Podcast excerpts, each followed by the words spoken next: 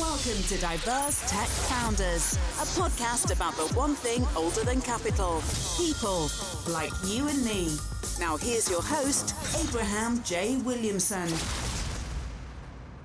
Welcome back to the Diverse Tech Founders podcast. I've taken a trip down the road to Chattanooga, Tennessee, where I met up and found somebody that I'm super stoked to introduce you all to, Mister Asa Bush, who has been a godsend, really, coming from a mutual friend that we know. And, but but anyway, we'll get into this as the episode progresses. We'll start where we normally like to start, which is getting to know our guests before they reached the apex of where they are now, back to their childhood self. So Asa Bush, why don't you just kind of talk to us about childhood you and what you were like back then, and if that person would be friends with you today, because as we've been catching up properly in person here in Chattanooga, learned a lot more about sort of where you come from and how you ended up here, because this is not where you were born and raised. Very, very true. Peace and welcome to everyone uh, for joining on our show. Uh, so for myself, I'm from Philadelphia, Pennsylvania. I'm now living in Chattanooga, Tennessee for the last over nine years. Me growing up, I was a, a fun child, played a lot of basketball, a lot of sports, football also, was into art. Um, grew up with both my parents in my home. I had a big sister. She's about two years older than me. My mother's a teacher, and my father is in the culinary arts and um, also was in social work. So having a successful child, or just I would say an intelligent child, that was very important to them. So I remember just growing up years and years of always sitting at the table every day, every night, just having homework. And my mom sitting there with me doing the homework all night, reports, projects, things like that. I think that helped out a lot for just being structured and valuing education. Um, it also helped so that I knew the seriousness of intelligence as I grew older. Um, my parents always would have talks amongst themselves and then come talk to me. So whether it was coming from mom or dad, you kind of knew that this was the order and the law in the household.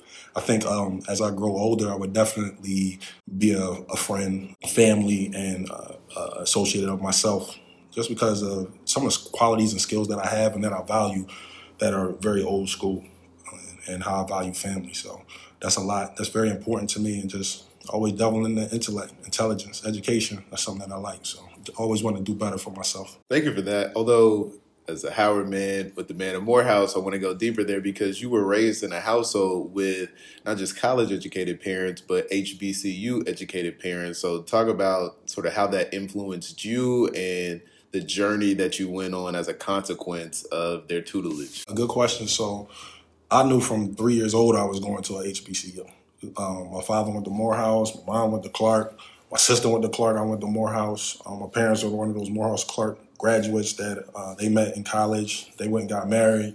My dad's still from Pennsylvania because he's from Pittsburgh and my mom's from Philadelphia. So when they met in college, they just came back, came to Philadelphia, got married, had my sister and then myself. And we always knew we were going to be going to the same H B C Us our parents went. That helped major because I knew going to school at least needed a network.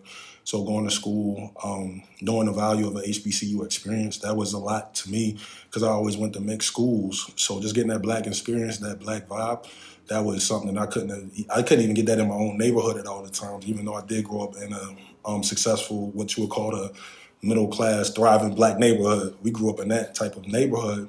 But to get that educational side from an H B C U and to just go see young brothers who were successful, wearing suits, going to classes, and involved in so many different activities, that was that was major for me. Uh, many friends that just came and would help my group of friends out and just run out the student center and just come give us lectures and things like that on history and what's going on current in the world and just make us worldly brothers. And like I said, my network. So um, so I appreciate him for that. Thank you for that. Did you bring Philly with you? What was it like being a northerner coming down south and, and now you're back? So clearly it was it was somewhat good to you. Oh, yeah. Always. I'm, I'm Philly all the time. Definitely Philly all the time. I think more than being from Philly, when I went to college, I didn't want to be known as a Philly guy.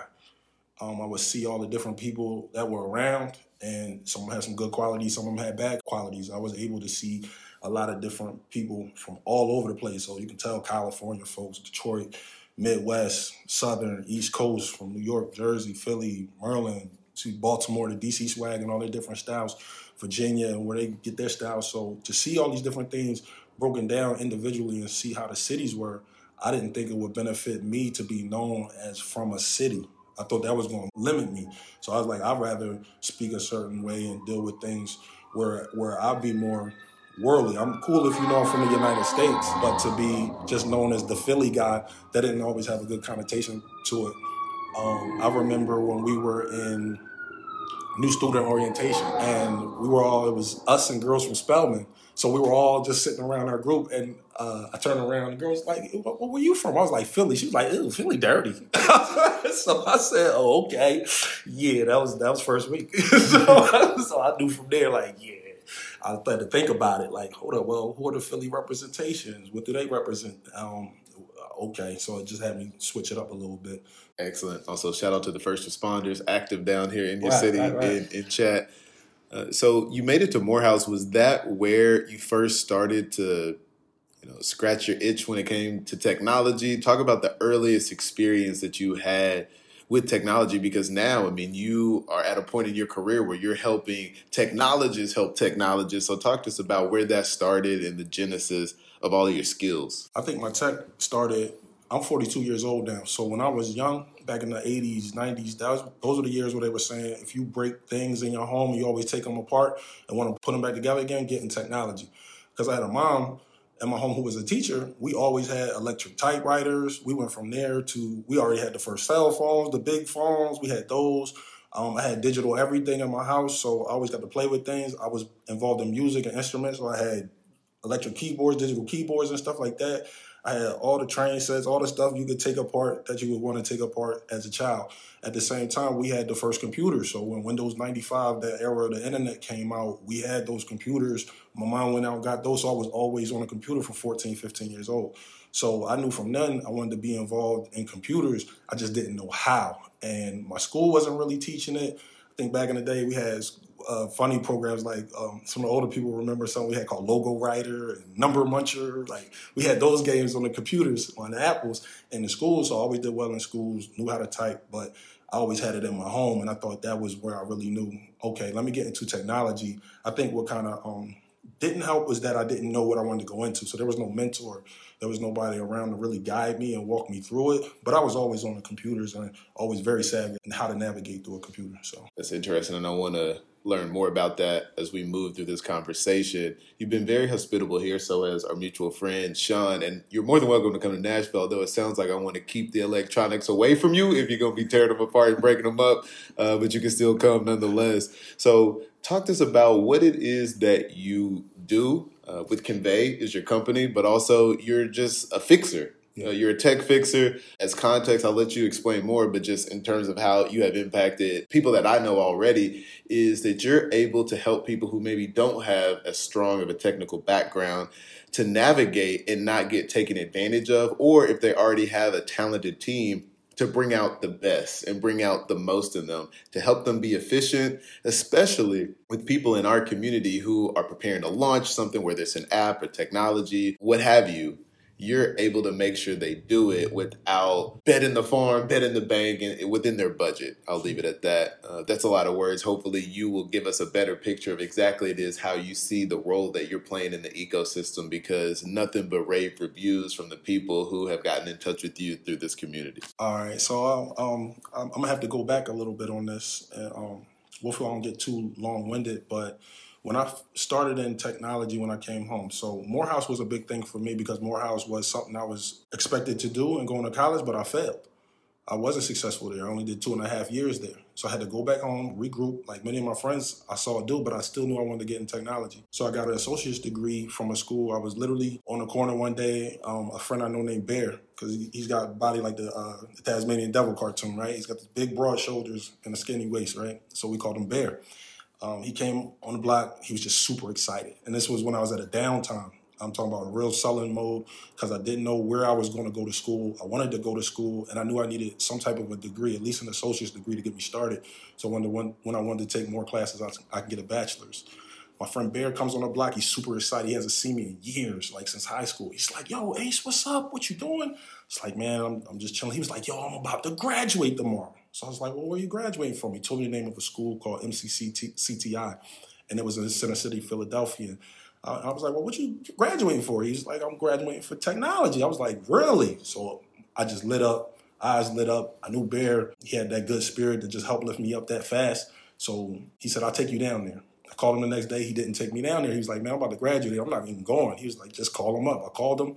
They said, come on in, take the test. I took the test. I did real well. The director of the school was in there. Um, he saw my results. He said, I don't think you're going to have any problems here. That was really the best thing in my life that happened to me in technology, because so many things started propelling after that.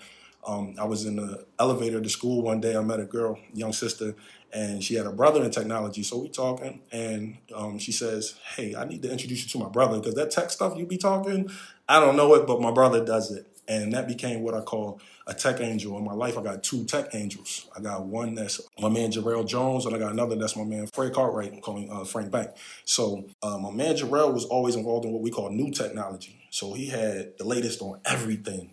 He was already doing websites. This is when H T M L started getting popular, because D S L lines first hit people's homes. So people weren't on dial-up anymore. You were able to go to a website. You were able to get M P three songs. You were able to get movies. You could go to anybody's websites. And companies were just starting to get into having um, having their websites put online. So he was making websites. And he said, well, just do sales for me since you're in school. He also said, I work for a radio program that's here in Philly, and we have two locations. So I do the technology for them, but I'm going to bring you in. I'm going to meet you with these guys. I believe they were um, Kappas. So he was like, I'm going I'm to I'm gonna introduce you to these guys. I want you to come work for me while I go do my side business, and you're going to be a network administrator and here for me two days out of the week. So while I was in school, I was able to get my my uh, internships. So I had that um, from in school, and I'm also doing website sales. So I'm literally calling up businesses out the phone book, going down the list, and getting different sales things through them. Then after that, I started a nonprofit with one of my brothers. So we had a nonprofit called Social Equity, and because I had a tech angel on my back, he's telling me how the nonprofit games work. I'm just calling people out the phone book to get donations. So I remember the first person I called said, we don't do donations. The second person I called said, we do do donations, but you just missed it. We we just gave some away. So I knew I was on constant elevation going toward where I needed to go. So then the third person said, oh, yeah, come down. Come pick up one hundred twenty computers. We got you. Come pick them up next week. I was like, oh, cool. Bam. Closed it. I'm like, damn, I don't have a car. I'm living at my mom's house. I don't have friends with trucks. Like, I'm not going to go get one hundred twenty computers. So I was in school, and that's when I saw the value of how I wasn't using education at Morehouse well. We playing around, fooling around at college. I knew I couldn't do that when I was in school this time. So all my network is now coming from the school I'm in now. So I'm literally the day before I got to get the get the donations. I'm standing there. I'm standing at the um, at the school board. It's like a, a the bulletin board where you can put all the uh, flyers and things like that in the lunchroom. I just stand there. I'm zoned out. I'm thinking, because I'm a thinker, and I'll sit there and just think while I'm in the cipher around people, and I'll think and think and think. And I'm thinking and thinking, and I saw a, a sign that said monitors for sale. And these are not the monitors like we see now, thin flat screens. These are like the big old ones, look like T Vs. You turn it on, you can hear like, turn on, right? So so I said monitors for sale. I think it was like fifteen dollars. And I thought, I said, hold up, he, he in the school, so he knows the school because his flyer is here. And it says monitors for sale, so he probably knows about computers or needs some computers. Maybe if I could do a deal with him, we can get the package deal going. I called this guy. This guy had a whole warehouse with students from the schools in Philadelphia. They were doing all the um, they were doing all the fixing. He was going out renting trucks, rider trucks every other day. He's picking up uh, equipment from all over the city every day. So he goes, oh, so when he says, come down to my business, let me show you something. I was like, all right, come down, give him a tour. He was also working with a program called Digital Divide. That was my first experience dealing with government programs. That was a program where, at the time, George Bush was president. George Bush Junior, he wanted everybody to have a computer in their house at that time. So he's running Digital Divide classes upstairs. He's got young guys from the high school that's like sixteen, seventeen years old. They're taking computers off the back of the truck, off the loading dock, and they literally have three, four tables out there, and they're just taking pieces apart. It's hard drives over here, memory sticks over here, it's software, um, hard drives with software on over here. And we were really just building up computers right there because they were coming off as donations fresh off the truck. We would take all the pieces, put them together, and then we would use, at that time, hubs, and we would network all the computers together and then sell them back to businesses. So I'm doing all this in school just from standing in school first semester. So I went from just going into school, not really knowing about tech, to getting taught by a seventeen and an eighteen-year-old. They taught me so much in a day or two. And by the time I went back to school on the third day, I was just a man in school. I had all the hands-on training. I got my, my tech angel, Jarrell. He working right across the street. I'm going over there. I'm a network administrator with him for a radio program. But also they taught what was called welfare to work programs. And at that time, it was medical billing. So he taught all the Microsoft Word, Microsoft Excel, PowerPoint, things like that for the medical billing training program. So I already had office skills in Microsoft Office. I didn't need to teach that, but that helped out because years later, like about a year ago, down here in Chattanooga, Tennessee, we worked with a program, and I was adjunct professor at the um, local community college down here, and that was partnership with Google and Chat State, Chamber of Commerce, uh, and we taught people who was in the projects so that we could be the first round of helping those get them get out of the projects by giving them a skill so they can go get jobs. And I was an adjunct professor for that. Just gave me a laptop. I was like, Ace, go down there, go to the, uh, the community center, go teach them every day. And I was able to tell them what to get and add on for that program when we were the pilot for that. So in between those years, I've done everything from helping people get uh, mobile apps. Once again, I had my, my tech angel, Jarrell. He's telling me, um, yo, this is how we make mobile apps on Android, and this is how you make money off of it. So this is how you run ads, and this is how you advertise. These are banner ads, interstitial ads, video ads, rewarded video ads. So I always did that on my own. I've always had Google Play Store accounts, and um, my friend Jarrell, he would go into creating websites. This is ten over ten years ago. He would make websites and sell them. He always was doing that. He was always making mobile apps and selling them. And so I'm always there with him and, and getting the money too, just using it for myself for residual income. But I've done everything from that, helping people make websites when they need help, helping people make mobile apps. And it's just grown, catapulted for me over the last quarter because a mutual friend of ours, our brother Sean, he introduced me to to you, Abraham, and it's just been it's been exponentially exponential growth from here. I made one move at the end of last year. I got my cybersecurity certification, and from doing that, that's what had me get the confidence to actually reach out to Abraham. And once I did that, and you were giving me feedback, I was like, okay, I'm, I'm where I want to be at right now. I'm at a space where I can help any business on any level. I'm up to date on everything. Besides going out there and lear- learning another coding program or something like that, what else could I really do? You know, and my business experience, because all this time I've been working for Fortune five hundred companies. So over fifteen years of experience. I work for all the Fortune five hundred companies. I work for lawyers. I work for the top doctors, top uh, top hospitals. I work for top chemical companies. I work for top auto manufacturers. Uh, manufacturers. I work for the top um, financial industries. I've always worked for the top businesses and done everything from technical support, to break fix, to system administration, network administration, and now working on the cybersecurity team. And we do pen testing all the time, and we do all different types of things. From um, I, I just Uh, landed a deal last week where I'm chief compliance officer. And that came up just from within doing work for the cybersecurity team through volunteering. And next thing you know, a client says, hey, we need this. And I'm like, yo, I got what you need. So, yeah, it's just been exponential. Thank you for going in depth there. So, in summary, left Morehouse, regrouped, somebody on the block shows up with an opportunity that they had just completed. You took the initiative, and that started your journey where you were just interested in helping people. And now you've helped a lot of people by helping yourself, learning a variety of different ways to get into tech. A lot of people may think it's a lot, you know, I don't really understand H T M L. I don't have the time to do it. And yet you were able to, in a few days, get enough confidence to want to keep going. So now talk about how you're able to, because this is one of the things I really love about you, Asa, is you are able to talk with the techiest of tech folks and also people who don't even know what they don't know and serve as that liaison, that middle person, but also to play whatever flexible and malleable role that they need for you. And you're always thinking about things through a very strong business lens. So now that we got a little bit more background on what got you here, talk about the opportunity now that folks have if they connect with you for them to accelerate their business, especially if it's a software technology mm-hmm. business, maybe even some of the common things that you see that people maybe they just need to be introduced to it so they can accelerate their learning.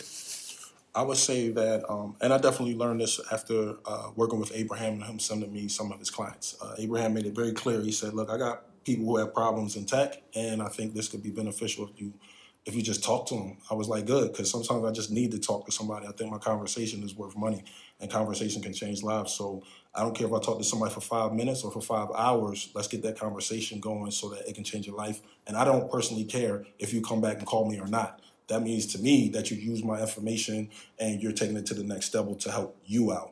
I know I'm not going to get money off of every deal. I don't want to get money off of every deal. I want to help. I'm a Virgo. It's in my universal D N A to just help people. If I'm not help, if I'm not helping somebody, I get like a low self-esteem and start feeling unwanted, and I'll go search for things to go do so that I can just help people out. And um, for right now in our space, what I've seen is that it would be valuable to talk to a person like me, because I let other people title what I am, because I've had so many titles throughout history, but all my titles never show what I did for the work. So my titles, I let other people uh, get them. So they're, once I started reaching out to different companies in the V C space and things like that, they're like, well, you can be like a tech advisor or a tech co-founder. I'm like, sure. I don't know what, I'm Googling what it means as they say it. So I'm like, sure, whatever, because I do everything in tech. And when I used to be in Philly, the guys that know me, they say, look, next time somebody asks you what you do, just tell them everything. Because you do everything and you know how to get it done. And that's what's important. If you don't do it, you know exactly how to get it done. I've been sourcing developers from across the globe myself for over ten, fifteen years. So I know how to get projects done. I've had people come to me with thousands of dollars and try to get a product done and it fails. And that could be for um, mobile apps and for websites. I had a website fail. I forgot when I was in Morehouse College. Even though I wasn't doing what I was supposed to do, I went to the library every day. And I learned different things. And when websites were really, really popular, I called my cousin back at home. He gave me seven hundred fifty dollars because one of the guys that would just sit around with us, out of nowhere, he knew how to code H T M L. So we started one of the first websites for resumes called employee resume dot com. All my friends from college remember that because they're like, oh, yeah, with the little red logo. I went on Microsoft Paint, made a logo. I used my printer until I ran out of color ink. I was like, okay, I can't make flyers anymore. And I went on the campus and I started getting people's resumes. And I said, hey, this is a resume site. We're going to put your resume online. You can use this link so you can just email it to your employers. Because that was the thing at the time. Like, there was no Dice. There was no Monster. There was no Career Builder. And my site failed. My guy who built the website started telling me, he said, hey, you're going to have to pay for this hosting. It's going to get bigger. And I was like, what the heck is hosting, right? So he was like, your site's going to get bigger and you're going to have to pay. That's all I'm telling you. And this is literally like my mans that I see every day telling me this. I'm supposed to be going to school for technology, but I'm not doing what I'm supposed to do. So I don't understand it, what he's saying and why. Also, I realized I didn't understand business at the time. I was hearing things. I was researching things, but I didn't understand business. I didn't understand handling a team that'll just handle the investment side of things, having people who are in that space that really know that space and they can help you grow. So all those different failures that I did, by the time I came back to Philly, I was like, nothing's going to fail. Everything I use is going to be a benefit for me. It's going to make my resume stronger. I'm going to build this up for years to come. I'm going to keep getting my certifications. I'm going, I have to go into the businesses and work because I need to see how it's operated on a global scale. I need to know what it's like running an enterprise technically. I need to know all these different divisions of the business. So that just helped me out major. For what I've seen, I've also seen the people that we work with, our people, people of color, African-Americans, whatever you want to call it, we get, pardon my language, but we get robbed when it comes to technology. So we'll go out there and do deals in technology and we're paying these high fees, high hourly costs. We're talking to companies of people that don't look like us. They don't act like us. Also, I feel as though you got to be thorough. So I don't want a lawyer who's not thorough. I don't want a guy who deals with compliance who's not thorough. I don't want a sister doing my accounting work and she's not thorough. I want people around me who are thorough. And when it comes to technology, I'm thorough. And I have people around me that are thorough who still work in the industry, even myself, in every aspect of technology so they can tell me different things. I know how to put projects online and just go interview different teams so they can tell me how they'll get it done and bring different ideas to the table. And that helps save on pricing. That helps save on a better relationship with your technology team. I don't care if you hire them from Ukraine, from Russia, from Asia, from anywhere in the um, in the United States or South America, wherever you want to. I've, I've got guys in Africa. I had a guy who wanted to learn Java. He was a young guy. He wanted to learn Java, so I gave him a small, small project with a game. So off of that, I paid him. So he was like, well, you're going to give me a template of the software anyway.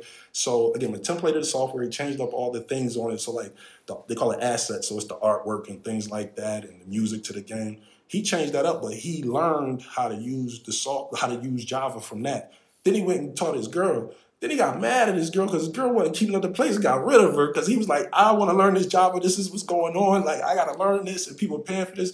And that was years ago. And then when I tried to get jobs from the dude, this dude was charging so much money. I was like, you don't remember me? Like, I'm the guy that started you off, man.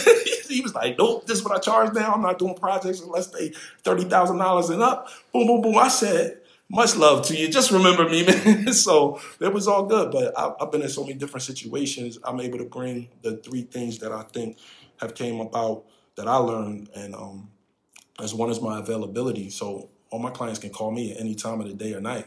That's not something you can get from most of your colleagues that work directly with you in your regular business.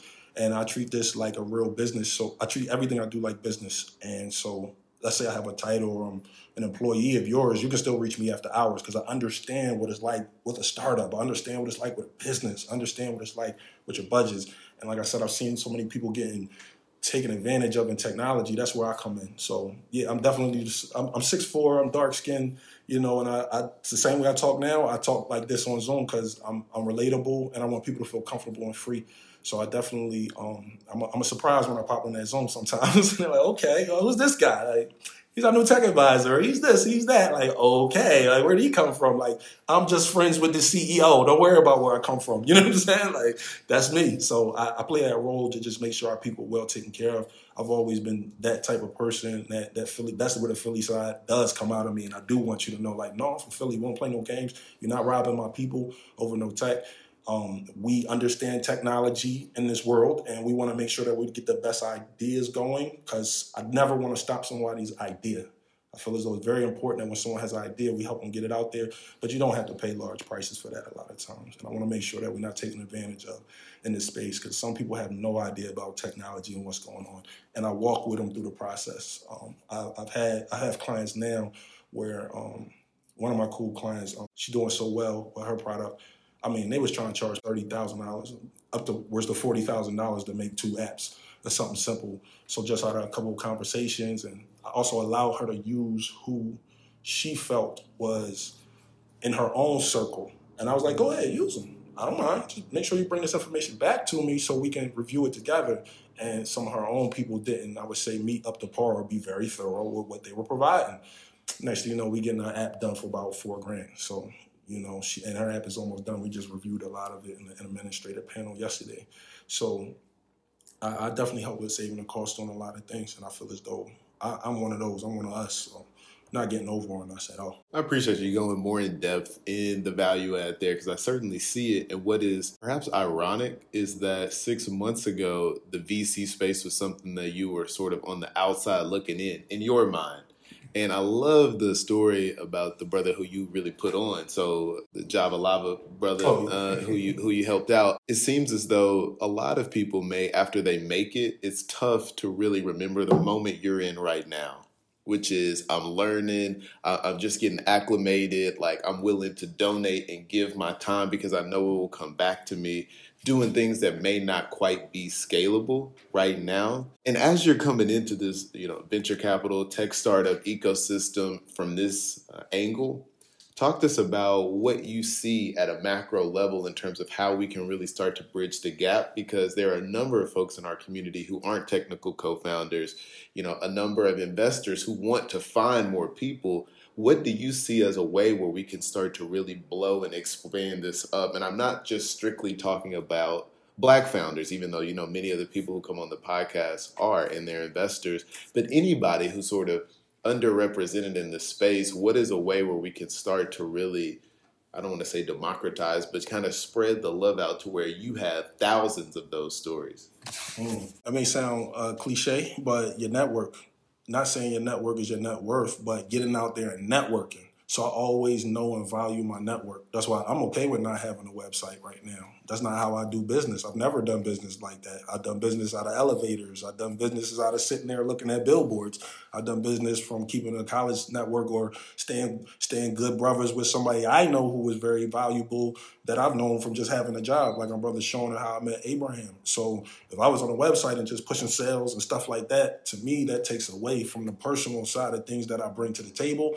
And then I'm just just on a list with everybody else that they interviewing, and I got to kind of go through that interview process. I'd rather talk to people and have a conversation with them at night or while they cooking or something like that. And I'm in my house and I'm getting food, my daughter's cooking, and we have that personal conversation so that they know I'm more what I bring to the table, because I also am a family-oriented person.